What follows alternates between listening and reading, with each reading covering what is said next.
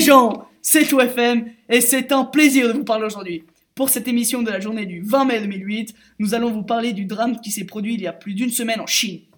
Il a fait beaucoup parler de lui sur internet et à la télévision. C'est bien sûr le séisme du 12 mai 2008 au Sichuan.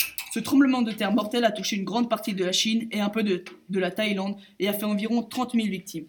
Pour cette émission, nous allons vous expliquer ce qui s'est passé ce jour de 12 mai et essayer de vous parler de- des conséquences économiques.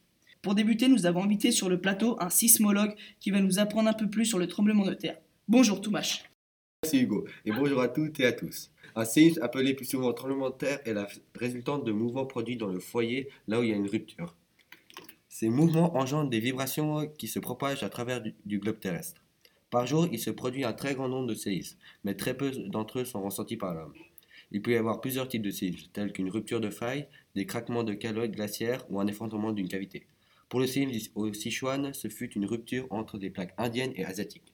Merci beaucoup Toumache pour ces informations qui nous aideront à mieux comprendre la situation. Maintenant, nous allons au Sichuan pour recevoir notre envoyé spécial, George. Bonjour George, me recevez-vous? Si oui, pouvez-vous nous expliquer ce qui s'est passé cet après-midi du 12 mai?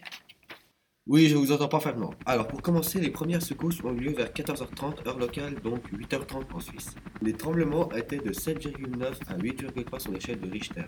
Et l'épicentre était localisé dans le xian de Wenchuan et il était à 19 km de profondeur. Les secousses ont été ressenties euh, dans des euh, grandes villes comme Shanghai, Beijing et même dans la capitale thaïlandaise qui se situe à 1900 km de l'épicentre. Merci beaucoup George pour ces précisions. Pouvez-vous maintenant nous expliquer les causes de ce séisme? Cette partie de la Chine se situe sur les plaques indiennes et asiatiques. Les plaques indiennes poussent vers le nord à la vitesse de 5 mm par an. Avec cette pression, la croûte asiatique est souvent modifiée et brisée. Quand elle se brise, cela crée un tremblement de terre. C'est notamment cela qui a créé l'Himalaya, la chaîne de montagnes la plus haute du monde.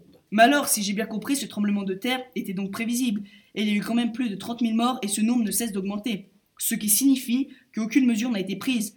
Avez-vous une explication pour nous, George? Ce séisme n'était pas prévisible. Nos ordinateurs n'ont rien détecté et tout le monde fut pris par surprise. Nous ne savons pas pourquoi il n'a pas été prévu.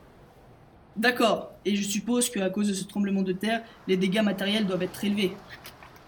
Tout à fait. Selon les chiffres de l'agence Chine Nouvelle, 354 045 édifices ont été détruits au Sichuan, dont près de 7000 écoles. Malheureusement, les tremblements de terre ont lieu au milieu de l'après-midi, donc les établissements encore remplis, causant la perte de milliers d'enfants et d'enseignants. Ce fut une journée horrible pour l'humanité. D'autres pertes matérielles, telles que les réseaux électriques, les routes, les systèmes de télécommunication ou encore des hôpitaux, ont été détruits ou gravement endommagés. Au niveau de l'économie, les pertes liées au débat sont estimées à plus de 150 milliards d'euros. Merci beaucoup à George et Toumash pour toutes ces précisions.